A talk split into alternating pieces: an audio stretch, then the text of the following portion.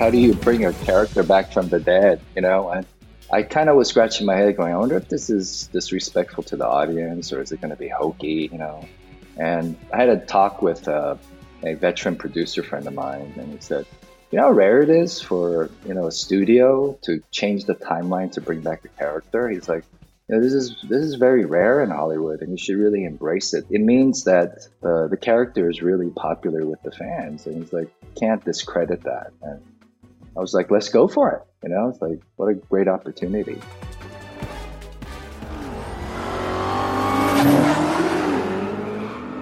Ask any podcaster, any real podcaster. It doesn't matter if you record in person or over video chat. Podcasting's podcasting. Welcome back to EW's Binge of the Fast Saga, full transcripts of which are available on EW.com. I'm Derek Lawrence, aka the guy who went as Dominic Toretto for two straight Halloweens. And as that icon once said, the most important thing in life will always be the people in this Zoom, right here, right now.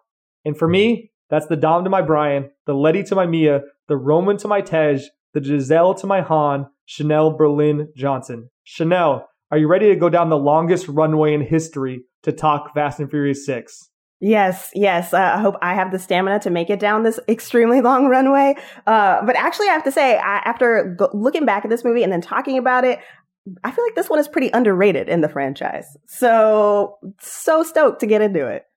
Yeah, no, I totally agree. I think I even brought that up to Sung. I think it's, you know, it falls in between Fast Five, which, as we talked about last week, may be the greatest film in film Yes. history. And then after it is Seven, which obviously we all know the tragic circumstances, you know, that Mhm. happened on that one. And, you know, we all, rem- you know, are so attached to it because that was our goodbye to Paul Walker and to Brian that Fast Six just kind of gets lost a bit. And yeah, exactly.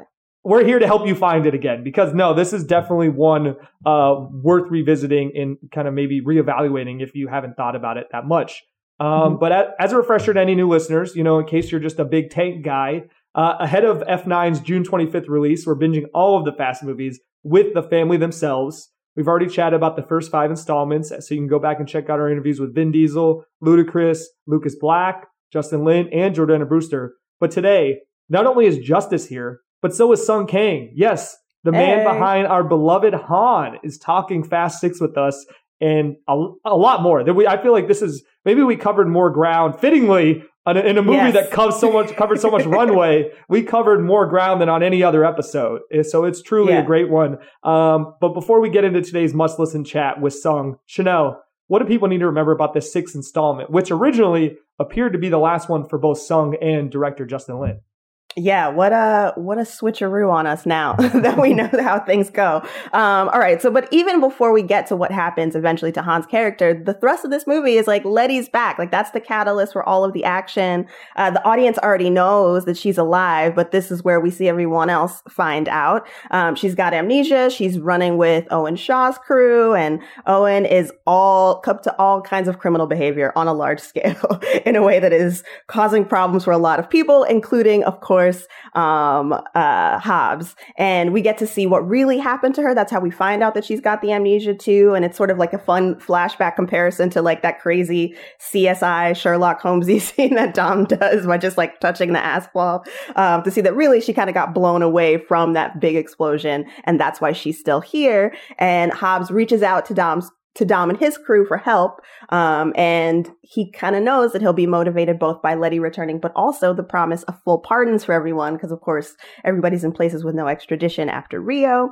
Um, so a good reason to get the team back together. Something that I forgot about is that Gina Carano has such a huge part in this movie. Uh, she's a double agent though. Don't trust her. Um, and Good, good uh, rule, good rule for Gina Carano. I'll just say, don't, don't trust Yeah, her. yeah.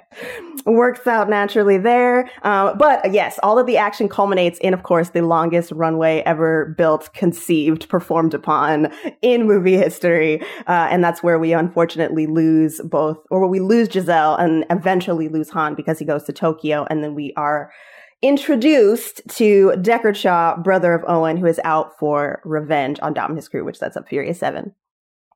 Man, I, oh, that was a mouthful, but you you you somehow got it all in. There's there's a lot uh, there's a lot in this one, and and a lot to talk about, and we get into most of it with Sung, but what we don't touch on with him uh, will be after the interview. Chanelle and, and, I will, as always, jump back on and uh, hand out some awards that allow us to further talk through uh, what happened in Fast Six. But until then, let's ride into our conversation with Sung Kang.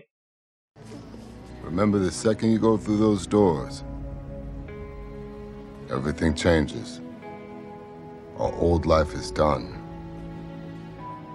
Come on, this ain't the Boy Scouts. This is what we do. And what we do is have Sung Kang, Han himself, on to talk about Fast and Furious 6. Welcome to our binge of Fast and Furious.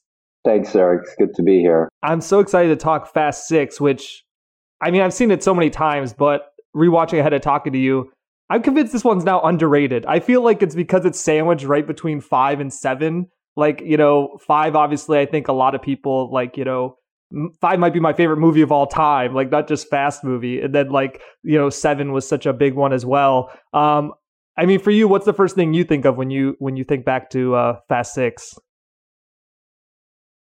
Fast Six was it was kind of like the last time everybody was really together, you know. So that special that movie is really special because we got to spend a lot of time together as a group and in the UK, and um, yeah, I mean, I, I remember we had a Thanksgiving dinner while we were in London, and you know, it was a really special time. I think it was last time as a cohesive group we were able to hang out together like that. You know, that's beautiful. I love that you guys had yeah. Thanksgiving dinner. I, I've heard you talk about in previous interviews that you guys also um, got to hang out a lot after filming for five. So was this like sort of a carryover, you know, just a reunion feeling of like, oh, like everybody, the whole family's here? Oh yeah, I mean when you're in location like that and you guys are housed close to each other, you know there's a lot of opportunities to hang out after after work. So you know, we, we London's a great place because there's so much to do. There's so much culture and you know so many pubs to go to and um, yeah, it was a nice carryover. Really, I mean Five was the film that we were all in Puerto Rico together, so it kind of felt like we were in a big dorm and it's the first time that we really got to know each other, you know, and hang out and become really good friends. And then six was a was an automatic carryover. First off, a great man once said, you know, he lives his life a quarter mile at a time. You know, nothing else matters for those ten seconds or less. He's free. So how would you how would you sum up Fast Six in ten seconds? Oh, that's so hard, there. I originally was going to do 30, but like 10 just felt like, you know, it had to be done for, for this franchise. How do you sum up Fast Six in 10 seconds? Oh, that's so hard. Come on, that's a question you needed to send me like a week ago. God, I don't. Well, let me ask you, how would you sum it up?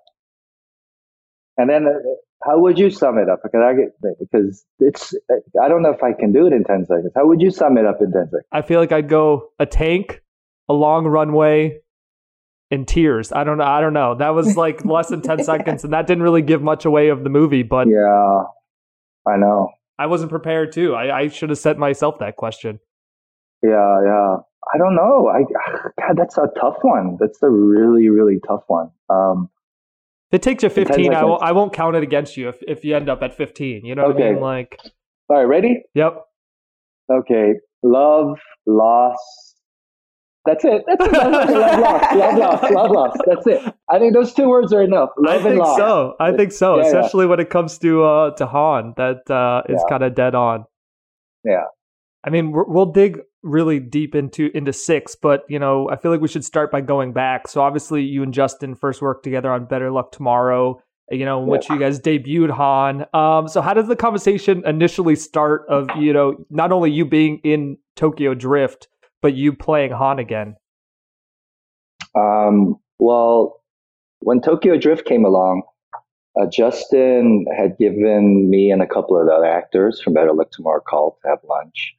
And just to break the news, you know, it was like, hey, I got this great opportunity to direct this movie called Fast and Furious. They're like, what? right? yeah. Like, what? And Better Luck Tomorrow, if you go back to the movie, we actually, he actually references Fast and Furious yep. and Better yep. Luck Tomorrow, right? And the idea that, you know, a film that we kind of grew up on and watched on screen that we get to be a part of was crazy. I mean, when we shot Better Luck Tomorrow, I remember our craft service was a box of Entenmann donuts and five sticks of Wrigley Spear, spearmint gum that was spread out like five little sticks, right? And then when Justin actually had the opportunity to direct Tokyo Drift, he had a production office with the production staff with extra chairs and he had his own little mini fridge. I mean, we would close the door and just start freaking out and pinch ourselves. you know, look where we come from, right? Coming from this little film, Better Luck Tomorrow, to the actual inside the gates of the Universal Studios. Um, and when Justin first approached or spoke about Tokyo Drift, you know, he was telling me and the other uh, actors that there really isn't a role for us in the film, right? Um, it was kind of, it just felt, you know, Justin's really honest and he, he trusts his guts, and it, it's it's really about casting for him. You know, that's what he was taught. It's casting, casting, casting. And even though he's our friend and um, you know, our bro in a way. Um, you know, he just wanted to say, hey, you know, there's certain structures within the film that you know you guys don't fit, and you know hopefully there'll be more opportunities. But I just want to let you guys know, right? And we're like, oh, that's awesome, man. And then Justin gave me a call and he said, um, uh, Finn Hiller were the casting directors for Tokyo Drift, big big time casting directors in Hollywood. I never had the opportunity to meet them. And, you know, just to give you guys a point of reference at that time, I mean, I don't, I don't think I even had an agent, you know, getting opportunities were very rare. To even go audition was very rare. Um, and uh, uh, Justin said, "Hey, you know, why don't you just go in and why don't you just read for the Sean Boswell character? It's already cast. You know, we already decided we were going to cast in the film, um, but it's a great opportunity for them to meet the, the casting directors for future opportunities."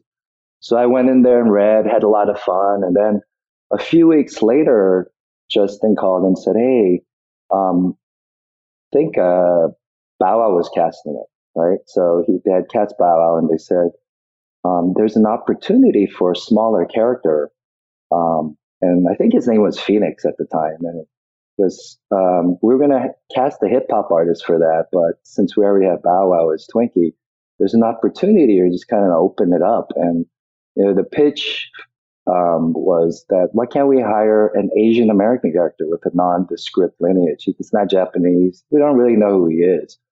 And we're like, yeah, why not? That'd be great. And so Justin showed the tape for, you know, Sean Boswell that I had read already. and I went in and met a couple of other producers. And that's how I got cast into Tokyo Drift. It wasn't really written out, um, you know, at the beginning, but then so it, it, it, you know, it just eventually evolved. So that's how I got into Tokyo Drift. I love that because then I think Phoenix that ends up being a character in Fast Four. So I love that they even maybe that maybe not the full yeah. character, but at least the character name uh, carried over for for Justin. I mean, we see Han, you know, now we can say quote unquote die um, in Tokyo Drift. So then, what's your reaction when Justin, you know, says he wants to upend the whole timeline of Fast and go backwards? and you know and have Han still alive. And even at, at the top of Fast Four, it seems like it could still just be a a one off here. Like you know, like you show up at the beginning and then you're kind of like, oh, I think I might go, you know, check out Tokyo. So again, we're like, oh, you know, that was good to see him, but we might, you know, that might be it. So w- what was it like when when Justin tells you like, no, I want to keep this going? I, I, was I was kind of asking him what he was drinking or smoking. Like, how do you bring a character back from the dead? You know, and I had to step back and first go, wow, this is pretty special that, you know, a, uh, a character that had passed away is brought back. Like they have to upend the whole timeline. I mean, I kind of was scratching my head going, I wonder if this is disrespectful to the audience or is it going to be hokey, you know? And I had a talk with uh, a veteran producer friend of mine that was retired and he said, you know how rare it is for, you know, a studio to change the timeline to bring back a character? He's like, you know, this is this is very rare in Hollywood, and you should really embrace it. It means that you know the the the character is really popular with the fans, and he's like can't discredit that. And he's you know, I mean, early on he was telling me that you know this is a fan based franchise. You know, it's really fan supported, so you have to listen to them and embrace it. It's rare, so. I was like, let's go for it. You know, it's like, what a great opportunity. You know? And under Justin's you know, guidance. I knew he wasn't going to be hokey. He was going to, you know, he, he was going to make it, you know, something that we could be proud of. So I think it worked out. I'd say how so, much yeah. of how much of the I guess through line of the of Han's character once it was decided okay we're going to go back and figure out how we catch up to Tokyo. Mm-hmm. Um, how much of that did you discuss with Justin like throughout because it ends up being four, five, and six? Did you kind of know what that arc was for all of them, or was it sort of a surprise with each movie? Well, each surprise being you know popular and then kind of upping the the previous one, it's you know that's the unknown. Who knows, right? We yeah. we never know what you know what's going to happen when you put the film out there. So I mean, you can talk about it and say, yeah, it'd be great if Han could live on and all the characters can live on to Fast 100. But, you know, look, if Fast 9 comes out and nobody watches it, it's probably the end of, of being fast. It'll be slow. Yeah, so, so you just hope for the best. You enjoy the moment and you just hope for the best. And like, you know, my my producer friend told me, he's like, you just got to embrace it. It's one of those rare things. So, yeah. Yeah. I know from the yeah. fan side, it was ex- every time there would be like a tease for Tokyo, and be like, "Oh no, not yet, not yet," yeah, because it was just so yeah. exciting. Yeah, I was so you know we we mentioned Han, you know, lives on for a few more films after Tokyo Drift, and you know even more after that. We we've learned in the in last year's trailer, but uh, we knew one day like the events of Tokyo Drift had had to catch up. Um, so like, how did Justin tell you ahead of Fast Six that this was finally the time, or was it kind of like you had known for a while that like this is probably going to be the end, at least for now?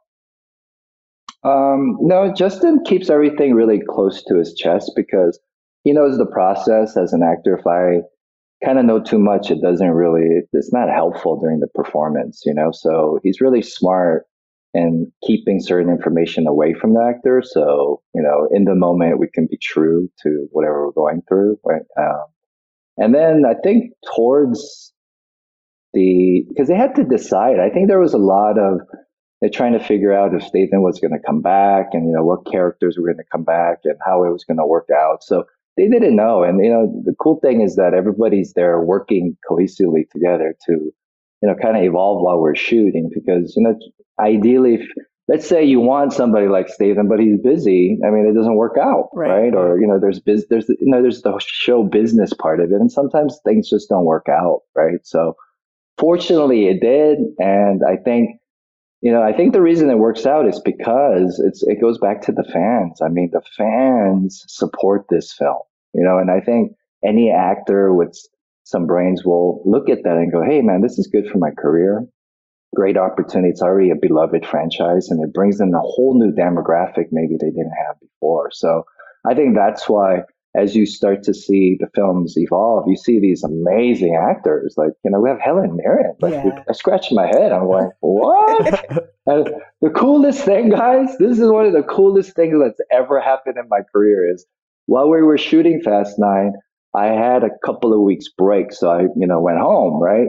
See my family and everything. And I came back and I'm looking around in my trailer and I noticed there's a different like brand of tea, English tea. It was PG tips, these little cheap, tea, you know, English tea. And then there was some other like, you know, cutlery and things in the, in the, in the trailer that I didn't notice. And, and then I look down and I see the sides for Helen Mirren right? So she was in my trailer for the two weeks, drinking her tea, using my toilet, right, laying on the bed. Not my bed, but I mean, it was you know ours, right? And uh, and dude, I was free. I, I had to go. I had to actually make some of her tea, sit there and go, oh. Wow, this is what a Oscar winner drinks, right? It was, it was it was pretty cool. It was surreal for me, you know. It was it was pretty awesome. I would have watched that reality show, like if you guys were to happen to be sharing it for a few days at least, like Sung and Helen and Dame Helen Mirren just yes. like sharing a trailer.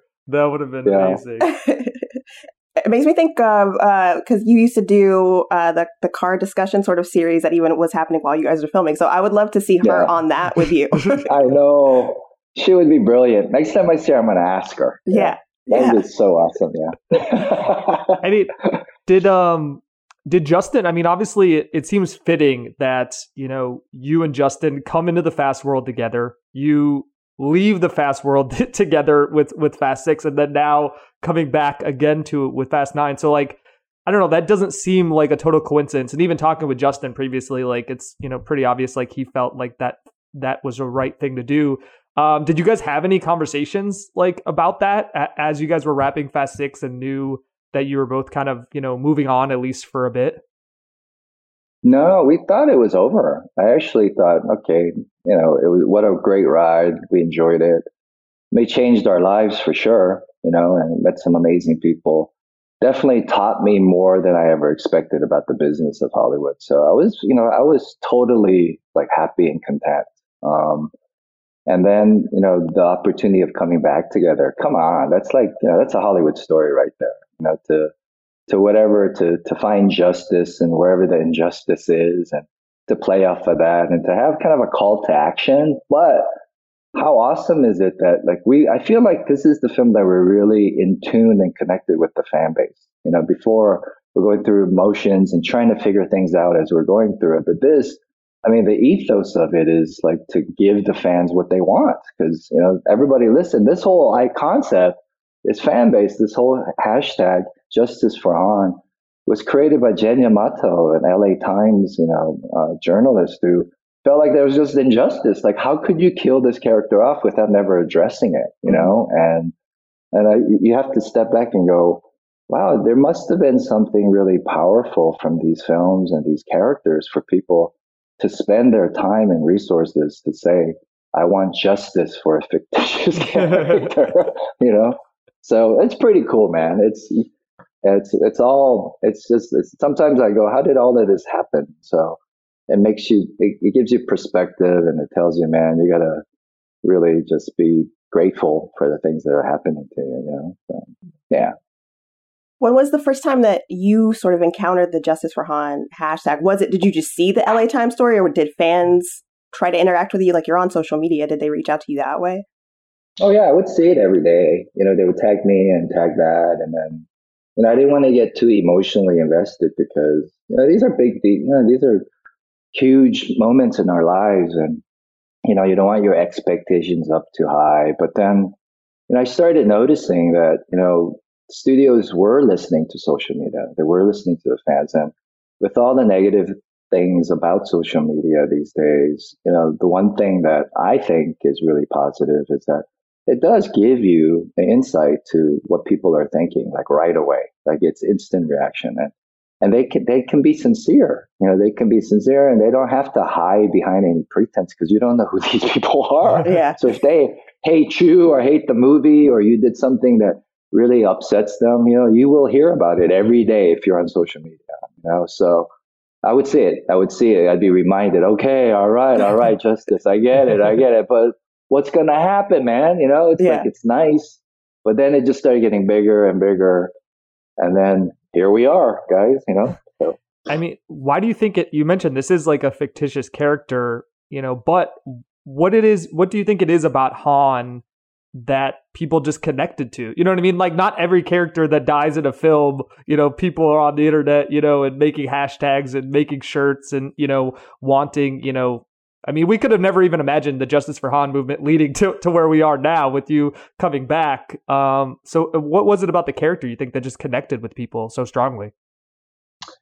You know, I think if you just break it down and you take away, you know, ethnicity or cool cars and all of that, it's, you know, it's a guy, I think it's Han is a friend that everybody wants. This idealistic, you know, kind of conception of the older brother or the guy who's going to take care of everything, you know, the, the loyal friend, the guy who is cool, but, you know, is still kind of, he, he has that Robin Hood kind of, kind of vigilante kind of vibe about him, you know. Um, and at the end of the day, the way I think the creators and Justin kind of structured him is it's taking like the best version of you and kind of going, okay, if you were to hang out with the cool dude or cool gal, what would that person be like? And number one, you know, that person probably wouldn't be thinking about money, would probably have integrity, would probably be kind of really worried about, you know, the person's word opposed to who he is or how famous he is or what car he drives. And,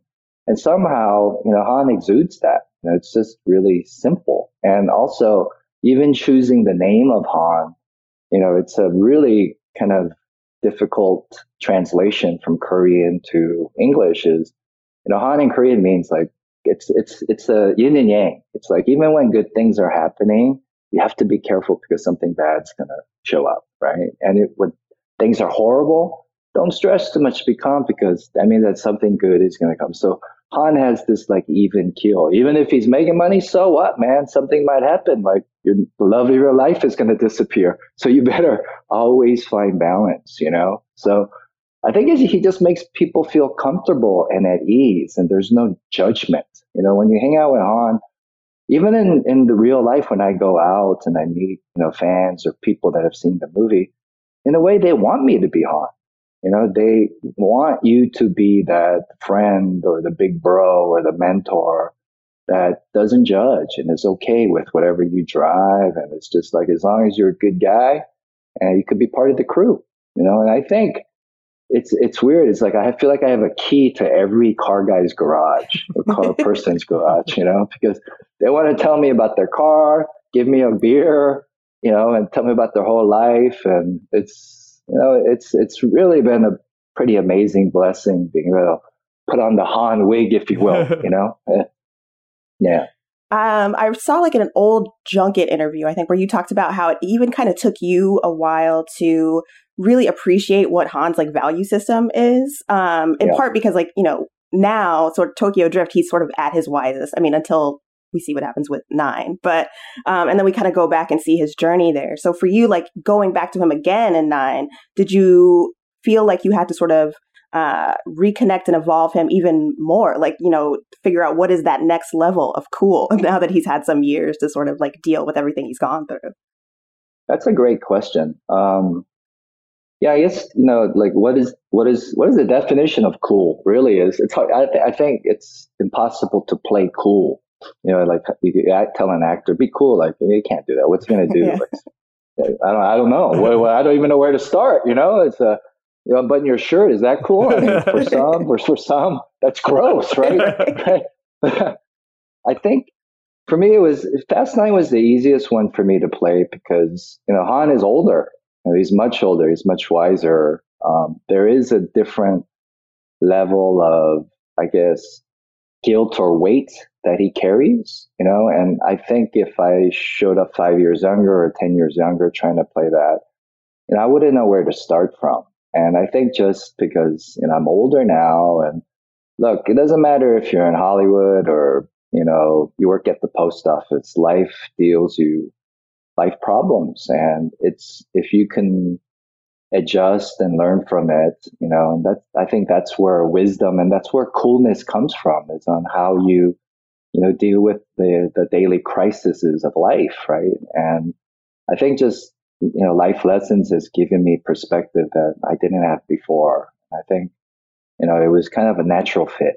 You know, it was like in Fast Nine, you know, we have Han's hair shorter, you know, so it all just kind of was, it all made sense. No, nothing felt forced. I had short hair back then anyway, so it was, it was kind of, it worked out, right? And, uh, because I was older and as an actor, I was playing older characters, right? So it was nice. It was nice to come back and I was a little worried. I was like, well, you know, what if all the, all the, you know, the, the elements of the fast things were just kind of lost to me. But because of the family and because of the actors and the, most of the crew came back, it felt like a reunion and it was pretty easy to plop in. And then you have all these wonderful artists that help the process, right? So any nervousness or kind of insecurities, you know, it, it just resolves after a few days. So, you know, fast is like going to a family reunion, you know, and everybody there with the right kind of, you know, motivation to make something super entertaining. You know? Yeah.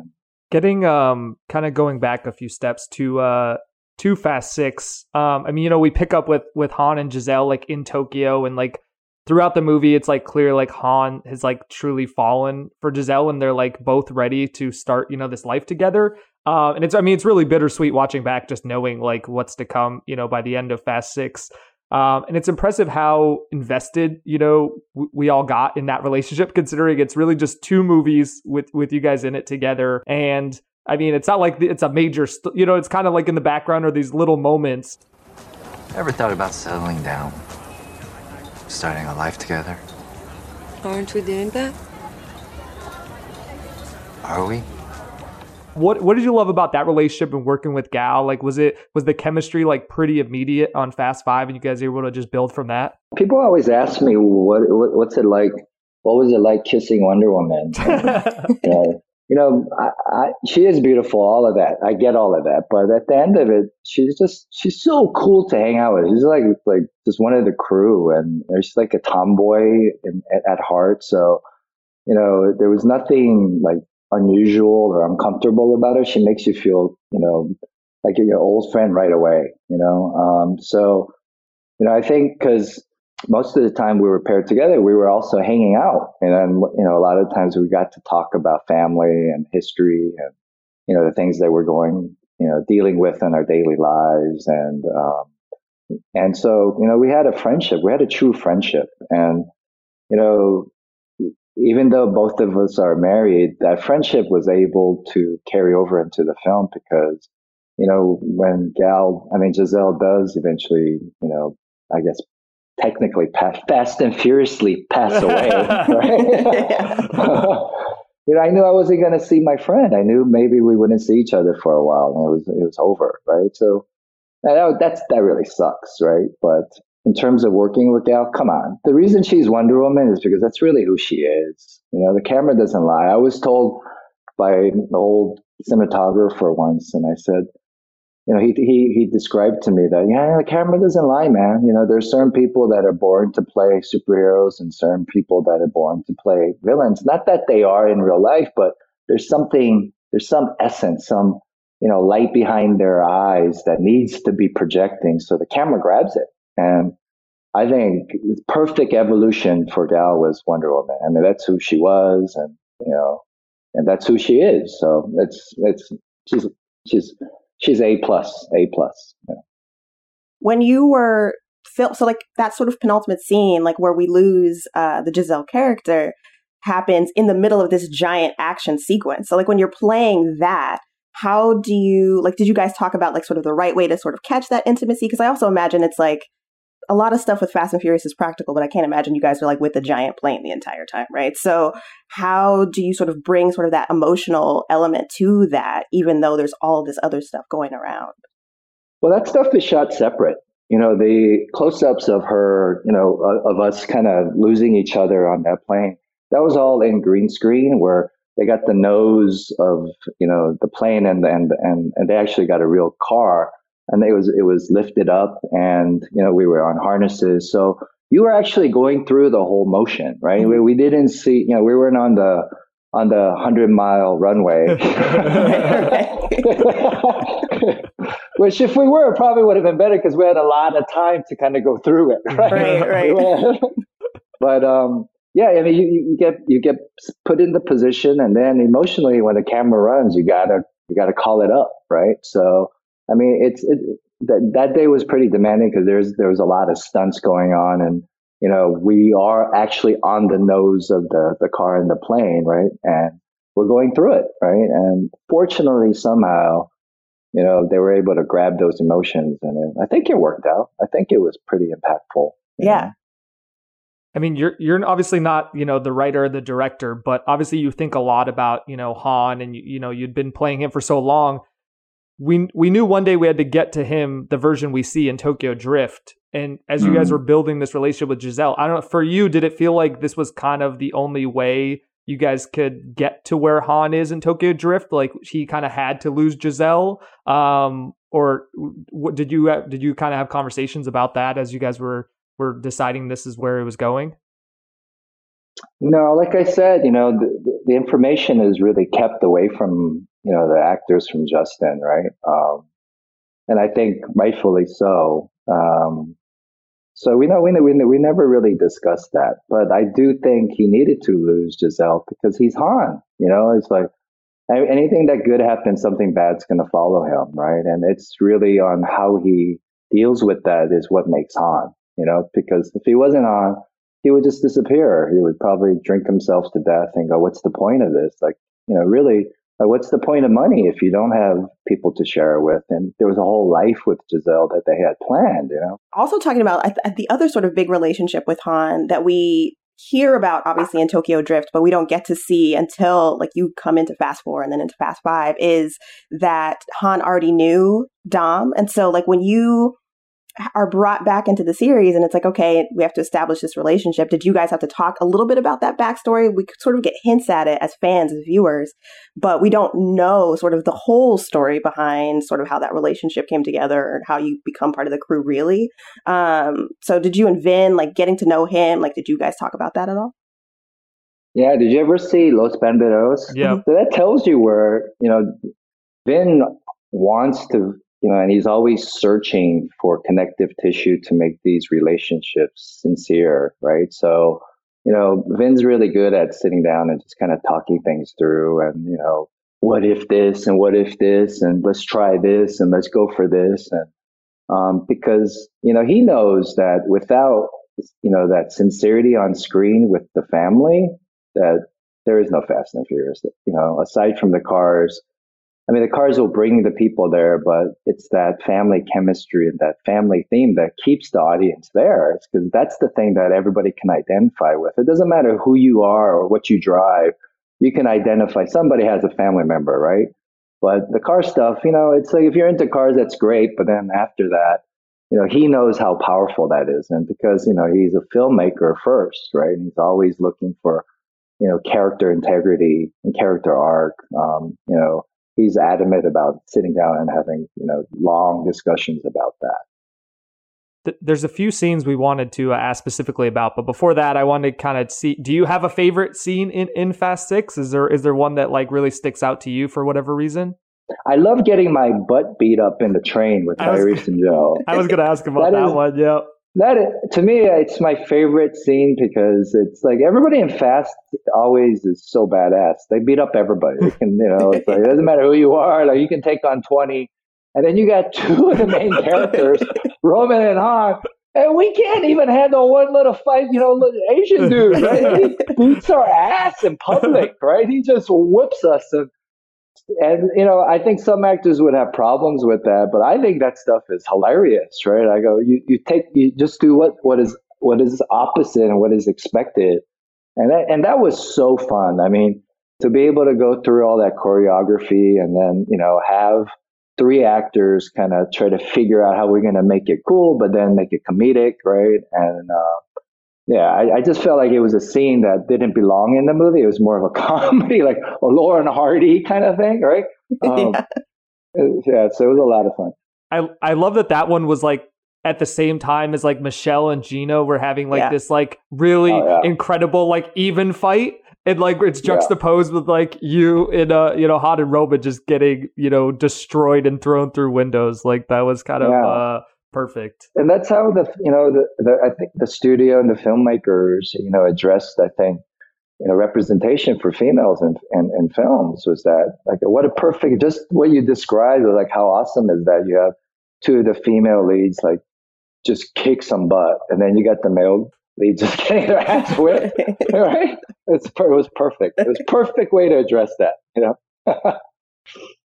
um, sort of to stay on that, like how is it working with Tyrese? Because you also got you have the the scene before that where you guys have a, like a little bit of a comedic rapport, and um, yeah. I've heard that he's like singing on set all the time. Mm-hmm. So what was it like to get to team up with him a little bit more? It's like having that fun brother that is there and that has so much energy, and it's like when Tyrese and I are, are together, most it, it, working is kind of hard to do because we're always laughing. I mean, dude is the funniest dude. You know, it's like he can lighten up every mood, every every set. Like he'll show up and start singing, and and then it, it, it makes you step back and go, yeah, why am I taking this so seriously? Take the work and the craft seriously, but still, you know, it's a movie. Have fun with it, right? And it's yeah, I'm I'm I'm glad that we've had these years to get to know each other and really form a you know a relationship. You know. I don't know, man. That was disrespectful. And I don't like the way she said it. Like, he's a man. He's a man? So what are we? Come on, she's just doing her job. Doing her job. I see what's going on. See what? You got that little stardust in your eye, huh? Little birds floating around a little bit. uh, you don't want to lease this model, you want to buy. Can you please stop talking? No, no, no. You're in love. Look at you. Just stop. Uh, you got special plans, huh? Big day? Gonna invite us all out? Mm, better make sure you get her a big rock, man, because she don't look like she'll be that easily impressed. You know, and if it's not a big rock, it better be big somewhere else. You know what I'm talking about? That's why all your girlfriends wear so much bling, huh? There's so many huge action set pieces in this one. I mean, you guys have, you know, the tank, you have the, you know, huge uh, runway and the plane sequence. Did you feel like, I mean, obviously Fast 5 went up a level from 4 and each one seems to go up a level, but like Fast 6 really felt like where you guys were like, "Oh man, we're doing some like crazy stuff with, you know, uh these action set pieces." Could you guys feel that as you're doing it as you see a tank, as you see, you know, a huge plane? We're so desensitized to it now. You know, it's like, of course you got to top. You got to keep topping it. Like, and that's the joke is like, where do we go next? I guess you go in a submarine. Uh, yeah, where do we go? I guess we go to space. Then I go, after space, where do we go? I think we're going to heaven. I think we're going to be in heaven in, in Fast 10, you know? total different dimensions. So yeah, we're used to it. You got to keep topping it, man. You got to keep topping it. Like every time you see the cars, you go, wait, it went from a Honda Civic to what? Yeah. To this Koenigsegg? Like, how, how did you get there? Right? You gotta come on, you know.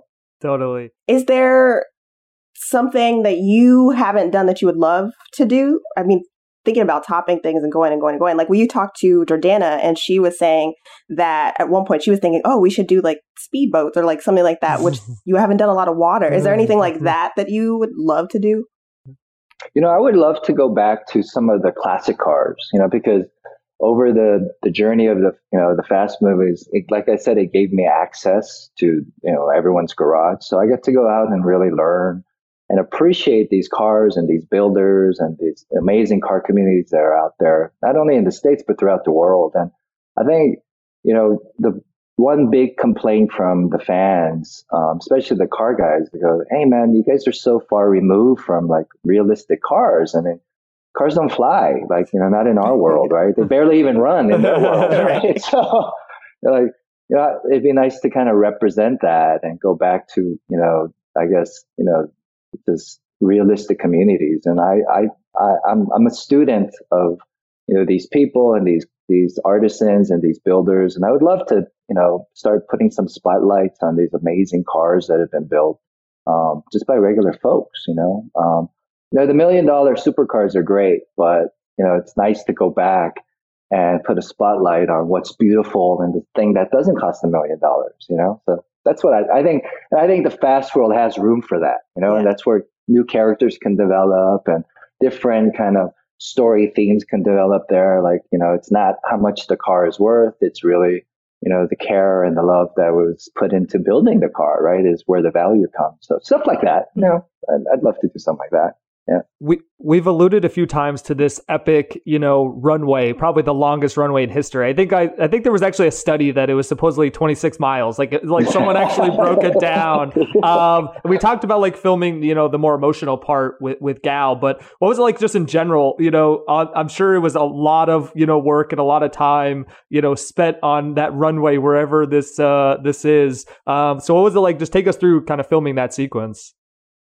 Um, it was like camping out because most of it was it was at night, so we had to. Those were called night shoots, right? So they usually run from sunset to sunrise, right? So you're out there, you feel like you're camping out with all your friends, right? And then um, around three in the morning, the actors get to go into a trailer, and the crew stands out, and they actually do most of the work, right? so you know they deserve all the credit for uh, scenes like that. Um, but look, I mean, it, I don't have much recollection of it because, you know, it felt like to, to isolate just those moments, it, it, it's a little difficult because, you know, a million things are going on and, and you're half asleep most of the time because, like I said, it's at night, right? So those nights are, are complete blurs to me. I have one recollection is you know, I'm a Liverpool soccer, you know, uh, football fan. Yeah. And there was a whole bunch of fire, like fake fire from the, from the airplane that, and there was lighting, great lighting. And I had, I, I was wearing the Liverpool jersey and I took a picture of it. And that's, that's really all I remember from that evening, you know. Um, oh, I do remember. I do. This was this was I think the one of the last times I got to hug Paul was that when Paul comes up to me and and with Jordana and gives me that embrace. I think that was the last time I got to hug Paul, so I do remember that. You know, unfortunately. I mean, what um you you mentioned earlier like you know Statham coming in and uh, obviously the reveal of um, him being responsible for for Han's apparent death at least. Um, I mean, what what was your reaction when when you hear that you know uh, that Statham's being brought in and you know that he's responsible for Han's death and it wasn't just this you know random thing as it appeared like it might have been in Tokyo Drift. Now the Statham is this crazy story. So uh, let me go back a little bit years ago, I did this movie called War, and yeah. Jason Statham was the star, right? And I played this little character in the film where I play one of his, you know, one of the policemen in the force, the, the detectives in his crew. And the bad guy was Jet Li at, in that film, and um, it was a big deal. Like I get to work with a couple of heroes, right? And I remember when we finished the film, Jason and I were at the airport together. Some reason we were flying out on the same plane. And he goes, Hey, what are you doing next? And he's like, What's, what are you off to? He goes, Hey, yeah, I got cast in this movie called Fast and Furious Tokyo Drift. And he's like, "Oh yeah, really?" And his you know cockney he's like, "Oh, that's a great one to be. That's a, that's a great thing to be a part of, Mike." Right? And I was like, "Really?" And he's like, "Oh yeah, that's that's a big franchise." And this was remember, there's only two movies at that time. yeah, like, yeah, people love those films. He's like, "Well, good luck to you." And I'm like, "All right, see you later." Years later, full circle. Oh, come on, man. And I, I, was, I was talking to Jason about that. I go, Jason, do you remember that? I go, think about it, man like we, we actually talked about this thing and, and full circle we, you come back and you're the dude that's taking me out. It's, it's really cool every time i see Statham like we bring that stuff up. It's like it's it's just weird in this business. It tells you like hey man do not be an asshole in this business because it's small and you eventually end up working with people again right? So um yeah, the fact that we are in a film together at that level, like, you know, talking about it where I was basically an extra in this film and then coming full circle. And yeah, that's pretty crazy. It's pretty cool. I love that he didn't even realize he was actually going to be in Tokyo Drift. You know what I mean? Like, technically, right, he, he's in know, there too. Right? Yeah. Yeah, yeah, yeah, yeah. I know. Yeah. I love that it feels kind of like meant to be overall because uh, with Jordana, she was working on Annapolis with Justin when he got Tokyo Drift, mm-hmm. and like Tyrese is in that movie. So mm-hmm. um, right. it's like amazing just how you all are kind of connected to each other in this way. It's like, oh, oh, clearly this was just meant to be. Is that what it feels like when you? Is that what it feels like when you guys are together? It does. I mean, I, I I don't know if Vin knows this. I think I told him maybe, but he did a film called Multifacial yep. way before Fast, right? And it was a it's a film he directed and starred in, and it was you know the whole theme of it is you know the the trials and tribulations of a biracial person in Hollywood. Like, what are you? Are you black? Are you white? Are you Hispanic? And you know, and right at, at my darkest moment as an actor, when I was starting out, right, I was like, man, there's not going to be opportunity for people of color, especially someone that looks like me. And I don't do martial arts. I go, I deliberately don't do martial arts, right? And that's not who I want to be. That's not why I started acting. I go, there's no opportunities for someone like me. And I went to Blockbusters and then the in the one dollar bin, you know, where they would like, you know, yeah. sell the movies. There was this movie called Multifacial, and I was like, what is this? So I bought it and I put it in. And that movie gave me hope. And every time I was about to quit, I would stick it in oh, and oh, wow. go, yeah, right. I go, hey man, keep going. And that movie taught me a lot of things because, you know, Vin directed it, he produced it, he starred in it, and I don't know, you know, after after talking to him, like when I said, "Why did you make that film?" It's like because no one, no one was giving him opportunity, so he tried, and that film got him cast into Saving Private Ryan, right? And then the rest is history, right? And we will talk, we we talk about that, and I go, dude, of all the actors that are out there, I find this one dollar videotape right, at Blockbusters. And that film gave me enough wind behind my sails to keep going that I felt like I wasn't alone. And I didn't know who Vin Diesel was, right? Like it was just this dude from New York, right? Another actor. And then years later, I'm talking to the dude, right? It's yeah. I mean that that's meant to be, is it not? that? Right? Yeah, that's Yeah. beautiful. Yeah. We have to take a quick break, but we'll be right back.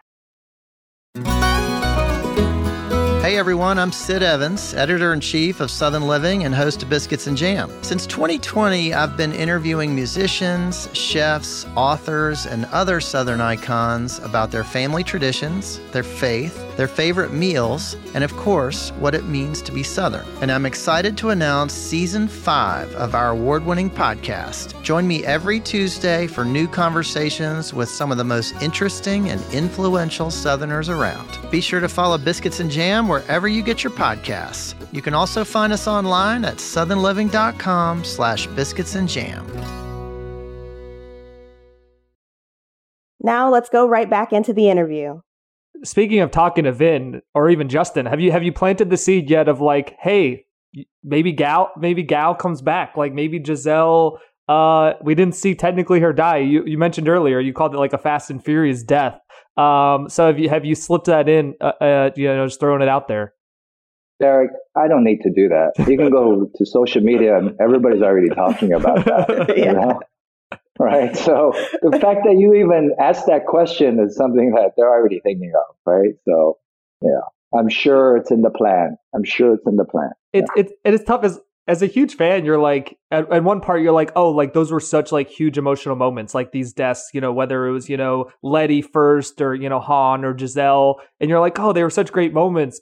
And like, what does death mean if they come back? But then you're like, no, I love those characters. Like, Yeah. give give them to me again. So uh, we'll keep that campaign going. Uh, you know, we'll have to get a good hashtag. I don't know if we've landed on a specific Giselle hashtag, but uh, we'll we'll have to figure one out. We've seen your probably Han death scene is probably sets the record for the amount of times a death scene has been shown like on film. I would guess I feel like we've seen it at least three times. Did you ever have to like go back when it was like and film anything extra? Like when they uh add Jason, is that just like they're just like special effect adding him in, you know, behind it, or like you know when we see it in in seven again, or is it just you filmed in that once and you know they just keep reusing it?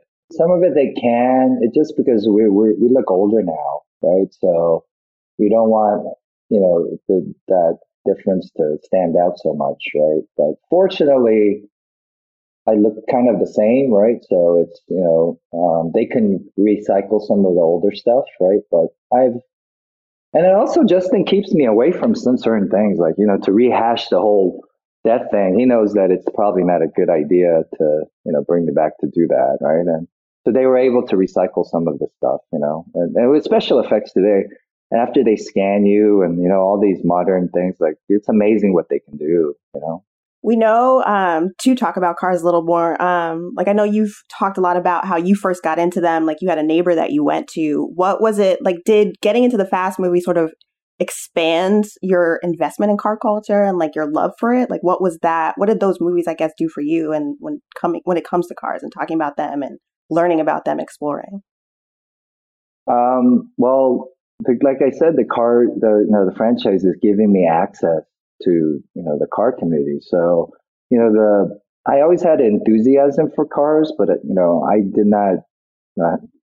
Basically, my family didn't have the resources to do stuff like that, and you know buy hobby cars and everything. And and then getting older, it's just so busy. You know, it's so busy to like you know to actually spend any time on that. And you know, it's going to cost some money to a degree, right? And look, uh, people think like actors, you know, they have it great all the time. But when you're starting out, man, I had like, you know, 30 jobs just to pay the rent. Yeah. So working on a car is a complete luxury for me, right? So um, now where there is more time and there's more resources and, you know, I, I'm able to go and spend time with people not only doing great work within the cars, but they're able to, I'm able to search and find answers in my personal life, right? Like, what does it mean to be a good husband or a good son? Ah, good son. Hold on, sorry. Um, what does it mean to be, you know, a good brother? And I look for these things within car builders that when you look at their cars, you go, oh, there's a certain level of integrity or OCD or compulsion, obsessiveness, right? Um, and why is this person successful in their builds? And why do the cars come out this way? Usually it's a reflection on how they live their life Mhm. and who they are, you know, like you can, I can now pop open a, you know, a hood or look under somebody's, you know, like, you know, console and see their wiring system. I go, yeah, probably their bank account and, you know, probably their life is in disarray, just like their wiring, right? So, you know, it, it, I, I use the car community now to find and fulfill like these personal answers, like amongst, and find men and women that, you know, represent like true heroes in my life. So that's been the, the complete blessing of having access to the car world. People think I just go there, you know, people think, oh, it's so easy. Now you have it, you, you can go and look at all these cool cars and stuff, but you get desensitized. Like, who cares? After you see that third, you know, Ferrari, like, it doesn't really matter. For me, it's the person behind the car. And that's what I've been really, you know, really engaging and been, it's been super exciting uh, to be able to have that access. You know? Yeah. Um, wrapping up, I wanted to go into what we call the final lap, kind of a, a grab bag of, of questions uh, about uh, the the franchise. Han gets to go to like the big family barbecue, like at the end, in a real barbecue, or maybe even some of the real like meals that you guys had together. Like, what is the thing that you're bringing to the party? Whether it's food, whether it's music, what do, what are you bringing? Oh, that's such a great question, huh? I never thought of it. what do I bring to the party? Yeah. Wait, literally, what do I bring to the party? Literally? or you know, mentally, you know, what's your attitude? I don't know. I, I assume it's like, what are you bringing to the family barbecue? Like, are you Mhm. bringing the chips? Are you bringing the Coronas? Like, I don't know. It's however you want to interpret it. what am I bringing to the family? Yeah, wh- that you know, that's such a great question. That's I never even thought about. Where does all that food show up? Yeah. Literally, where does who made all that? Right? What would Han bring to? I mean, chips is too easy. Like, come on, I don't think Han needs to bring the chips. I think, you know, I think. Where do you guys live? Where do you guys live? LA. L.A. L.A. Okay, I think Han would go to Porto's and bring the tres leches cake. You ever oh, have that? Oh, you yeah. ever go to Porto's? Yeah, Yeah, I love yeah, that's that. what Han would bring. Yeah, Yeah, that's what Han would bring. I feel like the chips would be a Roman thing. Like Roman would just be like, you know, he wouldn't really think about it. He'd think he could just get by with the chips. Um, yeah, So yeah. a couple a couple years ago, I ranked. I did a ranking asking, you know, who was the fastest and furiousest, if I, uh, you know, in Fast and Furious, and I ranked the top ten. I want to get your reaction on Han's ranking. I had Han nine out of ten because I gave him three out of four Coronas in terms of fast speed, but Mhm. furious. I only Mhm. gave him one Corona. You know, I he's not. He's just not a furious guy. You know what I mean? And maybe at maybe at nine he will be a little more furious. Like you know, some stuff's happened to him over the years. But what do you think? Does that does that feel about right? Like nine, you know, out of ten of these you know main characters in terms of you know his fast and furiousness. Yeah, well, uh, how many Korean friends do you have? Do you have a lot of Korean friends? I have a few. Yeah. You have a few. Yeah, Koreans are super angry. Like we hold a lot inside of us. So there's a lot of fury in us. If you think about that little country it's so furious they split in half. They're furious at each other. we, can't, we can't even get along with ourselves, right? So there's a lot of anger, a lot of anger. So, but I think it's hold like repressing it, like really repressing it, right? So, so th- it's always on tap. It's always on tap, right? So maybe from the outside there's no fury, but I would say that's what fuels him. You know, that's actually what drives the guy, like to wake up and go, all right, there's self guilt, there's guilt, there's injustice in the world, and that makes him furious. And and I think the fast part is just a byproduct of his anger, you know, and and his calmness and all of that. I think if he just let it all go, you know, he'd be out of control. You know, like he would kill himself. You know what I mean? So I, I think that's what, at least for me, on a personal, I go, what drives me? It's some, most of the time it's anger. Like you know, like uh, I got to do better because I'm going to show the world this, right? Or you think I'm this, or because I look like this, you know, you know. Like, so that drives us, right? So I agree, but disagree. Yeah. I, will revisit. I'll revisit on Oh, uh. Fast Nine. I'll have to go back and uh, you know reevaluate some things and, and see if uh, Han moves up a few spots.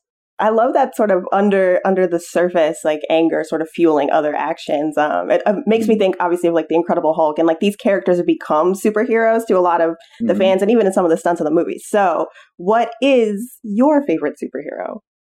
Batman. It's mine as well. It? Nice. Yeah, nice Yeah. choice. because I mean he he he's fueled by anger and revenge, right? That's his that's that's his ethos in his life, that injustice that happened to his parents, right? That's that's the reason he's Batman, right? So it's so easily identifiable. I, I can connect to it right away. If I, if I was a billionaire, I'd be Batman too. You know? yeah, right. I mean, this is my Justice League, the fast, the fast world. So, um, Yes. what, uh, you know, in each of these interviews, we've been trying to build, you know, for each character, like a spin-off or a prequel. In your mind, what would a Han Fast movie look like? There's so many movies in my head. That's the problem. I've been thinking about this for a while, and if I I can't talk too much about it. I can't talk too much about it. Uh, let's see. Let's see. What would it? Have you ever seen Lone Wolf and the Cub? I haven't. No. You ever see this movie? Mm-mm. Anyway, if you guys have a chance, it's an anime. It's a it's a manga, um, and then they turned it into a live action. And I saw it when I was in my 80s, and um, and I think many people have been trying to make this film or make the. I think it was it, it was a film, a couple of films, and I think even Justin like had the rights for it for a while, and then Darren Aronofsky had the rights for a while. But it's you know it's a it's a man with a baby, right? And he goes to revenge his wife, right? Um, and to me, I go, oh, they just put Han in there with the baby. Yeah. There you go. You Yeah. got it. That's all you need, right? And then you put, then you get it. His sword is his car, and then boom, you're done. Yeah. Right? You got it. Come on, And I mean- man, it's over, right? And the Fast World just showed, you know, with the great Statham scene in in uh, Fast Eight, that like they know how to, you know, do some great action with a with a baby. So like that's, Oh, uh. I love Yeah, that. I love that. yeah.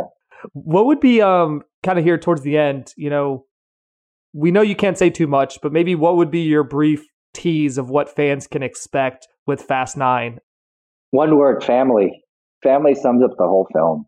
You know, with all the, the trailers and everything, is uh, to me is kind of misleading. It's really family. It's I think that's where I have so much hope that the franchise is going to continue. Is that you know Justin as a filmmaker, if you look at his films, like you know people can argue and say one film is better than the other, but for me, the reason I remember you know his films in the Fast is not only because I'm a part of it, is because he when we talk, he's always like family will come out of his mouth a, a million times because that's the thing that grounds him. Because you start losing control with all the big stunts and all these, you know, these these these massive action scenes. It's like you start losing perspective, right? You go, how does how you how do you ground everything, right? Where do you where do you go back to? And it's always it's been family for him, and um and you know this Fast Nine, it's like easily. I mean, if you talk about it, it's like you know there could be some fatigue. You know, you wonder. It's like, will the fast fans come back? Like, will they go? Where are you guys gonna go from now? Right? Like, it's like ah,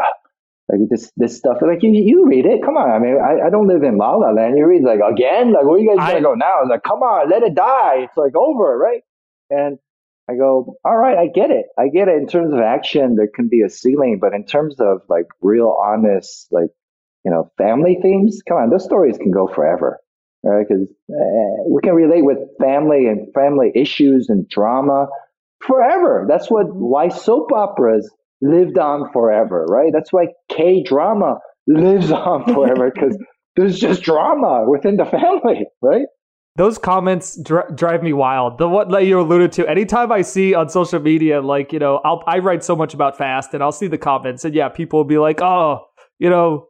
Still, you know, but I'm like, okay, you, you don't watch these movies. Yeah, if you're you're, if you're saying that, you know, that's Yeah. kind of like I get mad when people say that. So I've actually evolved myself as like a fan of things because I'm like, you know what? I'm not going to comment on like some other thing that that won't end because I'm like, there's people that there's a reason it doesn't end. Like people love that thing, so let everyone have you know what they love, and we love the fast movies. And Yeah.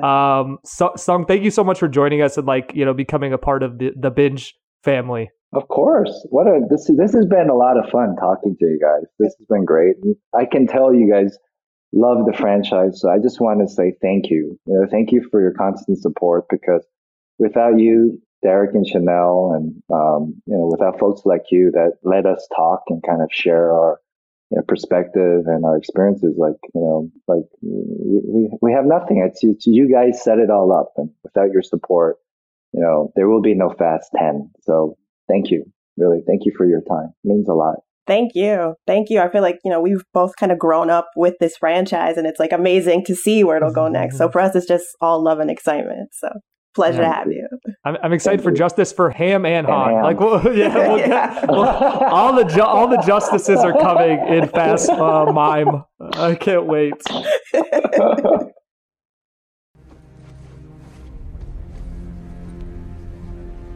so, what's our next adventure after this?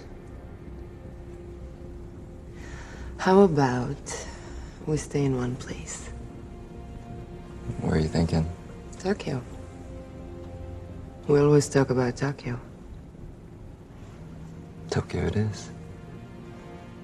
All right, thank you again to Sung. What a both fun and thoughtful interview from him. Um, but I will say, we're still waiting for our Justice for Ham shirts. yeah.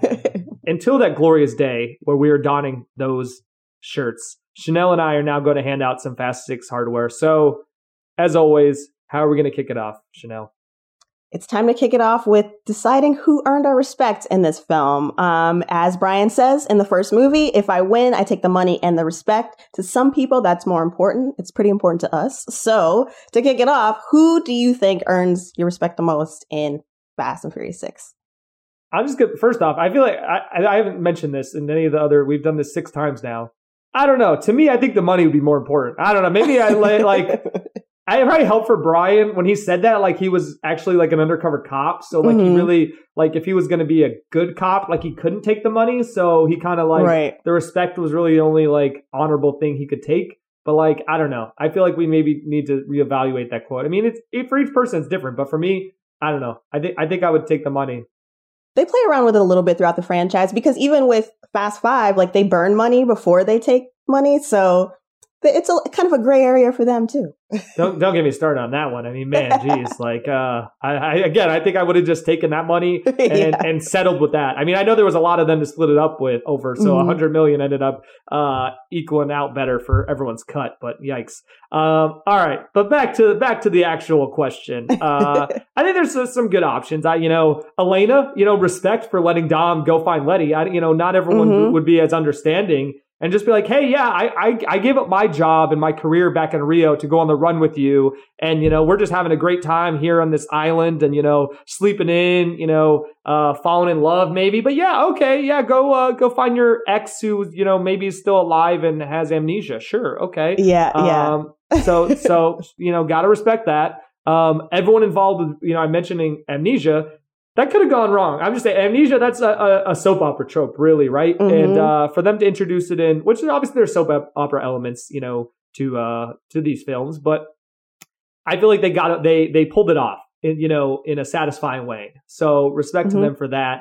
But I don't know. I'll, I'll, get your take here. But my personal favorite, and we talked about this on the Fast Four episode with Justin, Shea Whigham, great yeah. character, great character actor, just has no problem showing up to get his ass kicked every time he's on screen in a fast movie. Like this guy is mm-hmm. getting his nose broken, he's getting, you know, hit in the gut, like whatever. Like Brian is just beating the crap out of Shea Whigham's character. So I don't know. I kind of give got to give all my respect to someone who who doesn't mind, uh, you know, coming on set for two days just to get beat up.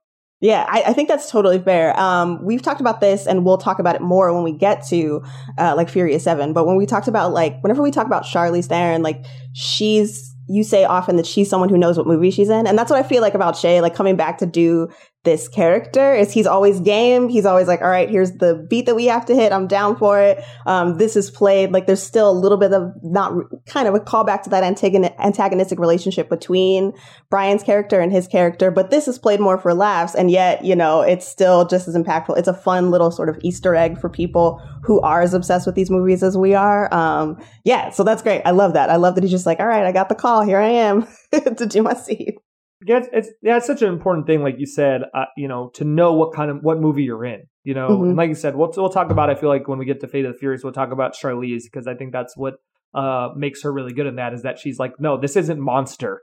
I'm yeah, I'm in right, I, yeah. I'm in a Fast and Furious movie. so Shea definitely knows. Uh, like I said, he's in a lot of stuff. Go look at his his IMDb. It's kind of it's a murderer's row of uh, prestige TV in, in, in memorable movies. So, uh, but he can kind of go through all these different genres and, and fit right in. Um, next up, quote of the week. Uh, what what are we looking at? What kind of options do we have here, Chanelle? There are some fun ones. Um, of course, I think even just starting with like uh, the Hobbs character reaching out and saying, "I need your help, Dom. I need your team." Like that's a whole different dynamic. Or it's, I mean, it's where we leave off kind of at the end of five. But after spending a whole movie of them kind of on opposite sides, we get to really lean into, all right, there's a there's a friendship here that's building. Uh, so that's a fun one. I really love that one. Um, I also love, uh, I don't know, just we talked about this with five. There're just always some good Dom delivery lines. So the the words, those words went out the day we were born. I think is a great one in this one. Um, what what do you think as well? Uh, yeah, I feel like you, you uh, I love that one that you just mentioned where he's talking about, you know, amnesty being, uh, being, being done for, uh, if they trade that, that chip for Mia. Uh, mm-hmm. obviously, you know, we have, uh, the one you mentioned, I need your help, Dom. I need your team.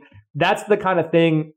There's certain, uh, kind of lines or storylines that come up in a movie or a show where I'm like, if you have something like that in your movie or show, I'm all in. Like I've been, you know, I've been like addicted to, to Mare of Easttown. And I remember mm-hmm. like in one of the episodes, you know, sorry, spoiler, but like, you know, I don't know. It's not that big a spoiler. This is a, cause it's a trope. It's like, you know, at the end of an episode, she's like, you know, her, the, her boss takes her, Kate Winslet's character's gun and badge and is like, don't you dare investigate, keep investigating this case that the whole show is about. Like it's like oh like, yeah. we know she just lost her gun and badge. She's gonna keep investigating. But like I, yeah. I'm like you know what? If you have that scene, I'm in. Let's go. And with with with Hobbs showing up and being like, I need your help, Dom.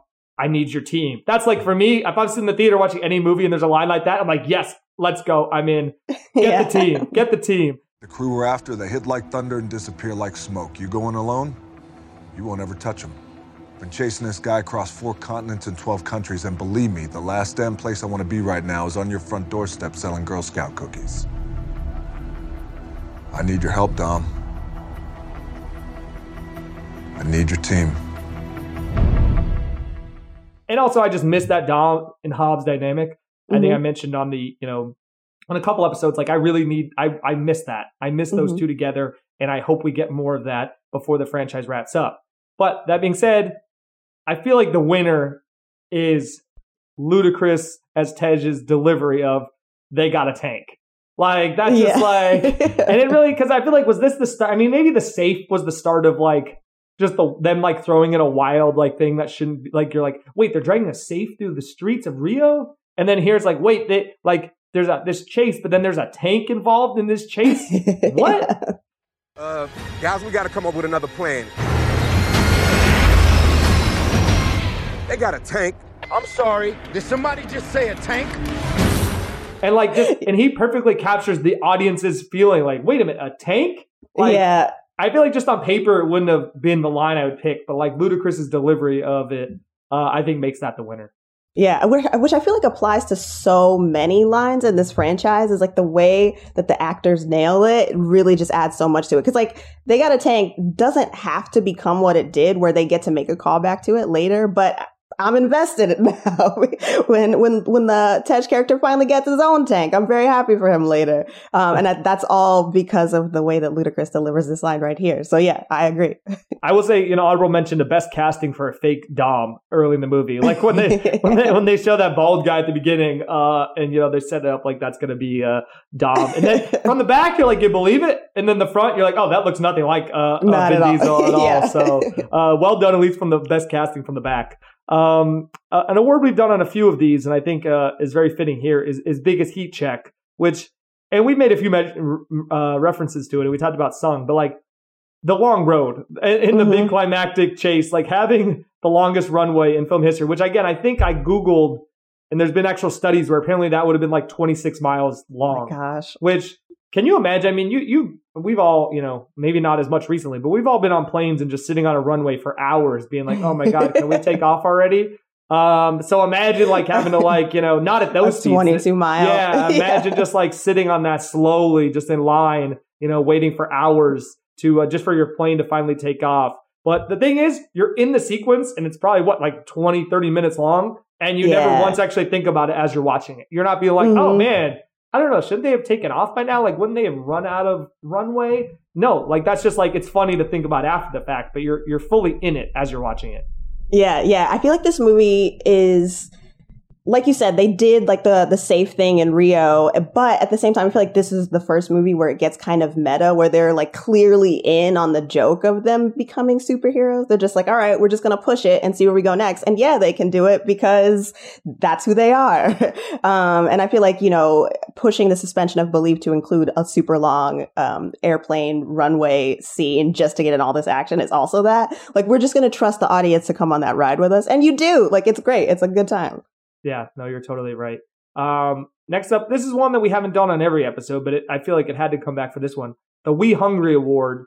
Uh, you know, obviously Tyrese famously, uh, uh, you know, even Lucas Black was out here quoting it, uh, the We the We Hungry line from Too Fast, and it's fitting because right, also like we haven't mentioned it either. Like the "we hungry" thing could usually apply to Han, who's always snacking. Mm-hmm. Uh, Mhm. And then we those two things kind of come together: Ty- Roman's appetite and uh, Han's penchant for for snacking. When we have that whole uh, bit with the vending machine at the at the Yeah. hangout that they all come to, and then you know Hobbs ends up shooting uh, shooting it open. Um, so I don't know. That's a that's you know we that's a funny little bit. I think that uh, felt fitting for the for this award. Yeah, yeah, perfect. It was a nice little callback. Um, also, just speaking of them, I'm glad that we got to see in this movie the team up between those two characters, the Roman and Han. That was really fun in the fight that they lose. so, Oh yeah, um, that, that, yeah, you actually, I skipped right over where we want to talk about that fight. So uh, I'm glad you brought that up. Uh, this is not actually an Oscar category, but we like to say which Oscar Fast should have been nominated for. Well, creative best fight scene, uh, because Yeah. it would have to go to the uh, twofer that we get at the same time, where we have Gina Carano, Michelle Rodriguez going at it like just like a, a tussle. Like this is like probably number two behind uh, the the Hobbs and uh, Shaw, not, not Hobbs and Shaw, the Hobbs and Dom fight from Fast Five. But then at the same time, we get uh, Sung, Tyrese, and Joe Taslim going mhm. at it n- nearby, but uh, Roman and Han are just getting destroyed, destroyed. Yeah. Like Han, I, we talked about with Sung- Sung, like Han finally gets a fight, and then he just you know uh, doesn't stand a chance. Uh, and then it's played for last perfectly too. At the end, they're like, "All right, we don't have to tell anybody about this." But just um, it's probably the only time we we've seen Han like frazzle too, like uh, Mhm. or phase. Like he's usually so cool. Um, so I appreciate that. So it's just those two cut together uh, was just such a great moment. So you know, Oscars go invent the best fight scene and then retroactively give the first one to Fast Six. Yeah, because it deserves it, and I feel like even even now, like you can cut them a little bit more slack. I mean, this Joe Taslim is Sub Zero, so it- how could you have beat him? Yeah, but you tried your best.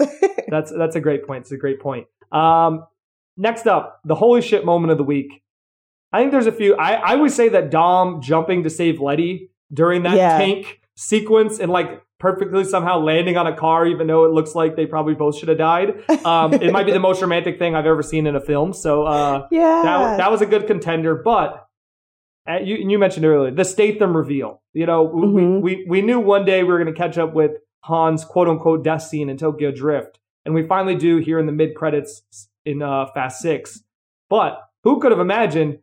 We see the car smash into him just like it did in Tokyo Drift, but then out gets Jason frickin' Statham. Like that's like in the theater, you're like, holy crap! I don't remember if there was rumors about that or what, but you're like, what? Wait, wait, a- wait a minute. What is going on here? And then it just sets up, obviously, Statham, you know, is the is the villain in, in Fury Seven, which we'll get into next week. And then you know Mhm. he you know has a bit of an evolution, which again maybe you know that's part of why we've gotten the calls of justice for Han. But in the moment in that theater, you're like you're literally like, holy shit, when he shows Yeah. up.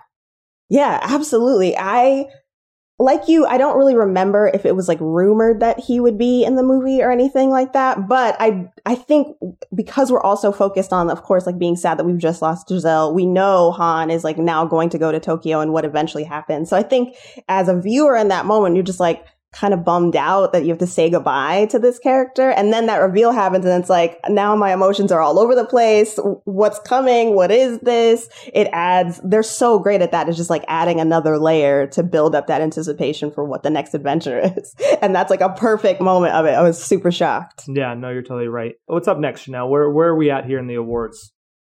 All right. So we have to get into the Ja Rule mistake of the week. We didn't really have one last time for Fast Five, but we might have some c- contenders here. I mean, there's the sort of coincidental thing of, you know, they lose Giselle, they lose Gal Gadot in the movies before she becomes Wonder Woman. Uh, we have to say goodbye to a character that we really love. Um, and like you mentioned with the Letty amnesia plot, like that could have gone really wrong. They don't really get too into the amnesia of it all. It's just sort of an explanation for why she hasn't like contacted the team. Um, so that could be something that was just just poorly conceived, but it, I think it works for the most part. So um, I think though we kind of have to eat our words a little bit on what I think would have been both of our choice, which is like the random moment where Brian goes back to LA and then when he rejoins Dom, Dom's like, whatever you found out, that's for you. Like it ends up being like in the movie kind of a useless sidebar, you would think, but uh but I really liked the explanation that we got for it. So it makes a little more sense now. Yeah, the Letty amnesia thing on paper, I would have been like, oh, really, that's what we're choosing to go with. But they pull it off here, and then I think it even pays off better in uh, Furious Seven, which like I said, I'm sure we'll talk about more on that episode.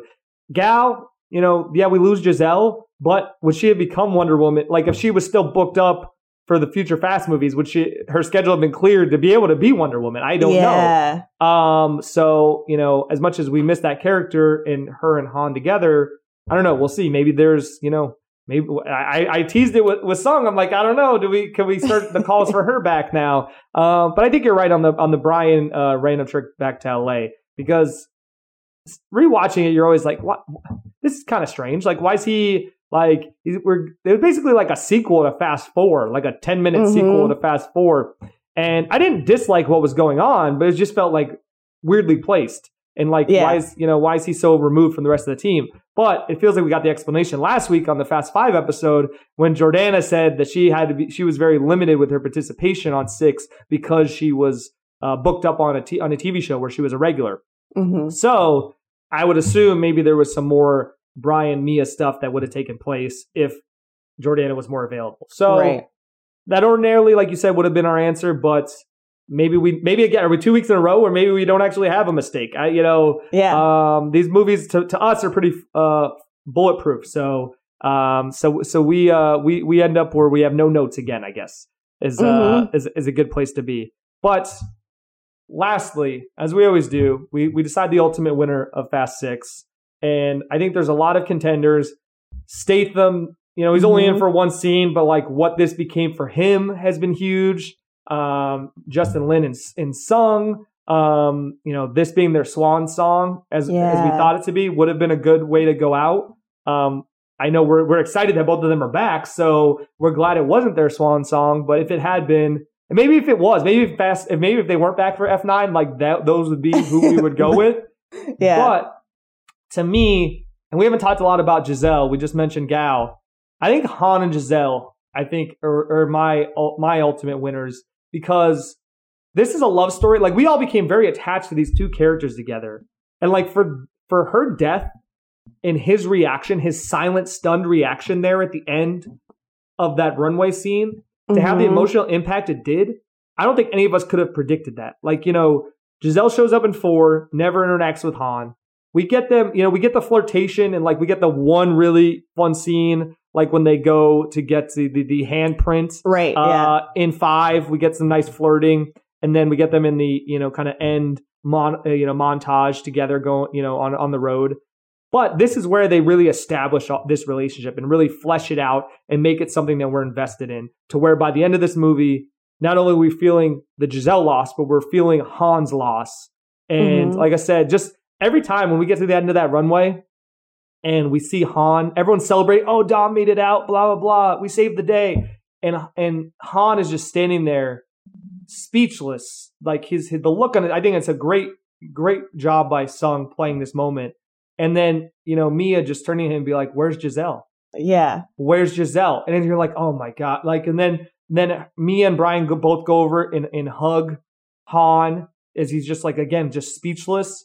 And again, Sung said he thinks that's the last time he ever hugged Paul, which is adds even a more emotional moment now. Us, you know, anytime we Mhm. rewatch it. So for me, I, that that love story just really came together here and just added those emotional beats that really make this movie stand out from others. I think so. I don't know. I end up with Han and Giselle.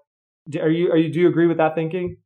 I think you're totally right. It they don't like if you were to string out all of the actual scenes that they have, it's probably not that much screen time spent at least on that relationship. Like obviously they're both throughout a number of movies, but if you were just to cut in like all the Han and Giselle relationship stuff, it would probably be not that much film, but they sell it so well. And I think that like you're talking about that last shot where we see Han just devastated sort of ties it all together. Like, oh, like that, that is a lot of deep feeling deep caring. I think it's also really impactful that the last we see of her is because she's saving Han's life. Like that's why she lets go. It just adds such a power to this relationship that could have been kind of a side, like throwaway kind of thing, but it gets its due somehow. Um, without having had a whole lot of time to set it up or really like carry it out. But it, it, it I believe in it. I love it. I love this relationship. I was so sad to have it gone. Like, even though you know eventually it can't last because he's alone in Tokyo, um, it, it's a heartbreaker and heartwarming at the same time too, like how much they care about each other. So yeah, I think you're, you're spot on. Yeah, abs- no, absolutely. And I look forward to seeing you know, maybe if Giselle gets a mention in F9 or like yeah. what kind of impact her loss has had on Han in the years he's been gone. So we can't wait to uh, to see that and then, you know, talk about it down the road. Speaking of, we've officially reached the end of this episode's runway. Thanks again to the great Sung Kang. And like Brian O'Conner, we hope we earned your respect and that you keep listening to EW's binge of the Fast Saga when next week we're flying through Furious 7 with a special two-parter in which we'll be joined by both Michelle Rodriguez and Tyrese Gibson. I'm already excited and sad just thinking about it. See you again then. In the meantime, please subscribe and listen along every week wherever you get your podcasts. Rate us, tell us what you think, share it with your friends and family. You can find us on Twitter at Derek J. Lawrence or me at Chanelle Berlin. Also, head to EW.com for complete coverage of the Fast Saga and full episode transcripts. This episode was hosted and produced by Derek Lawrence and Chanelle Berlin Johnson, produced, edited, and mixed by Samee Junio, and executive produced by Carly Usdin and Shana Naomi Krochmal. Thanks for listening, and until next time, salud mi podcast familia.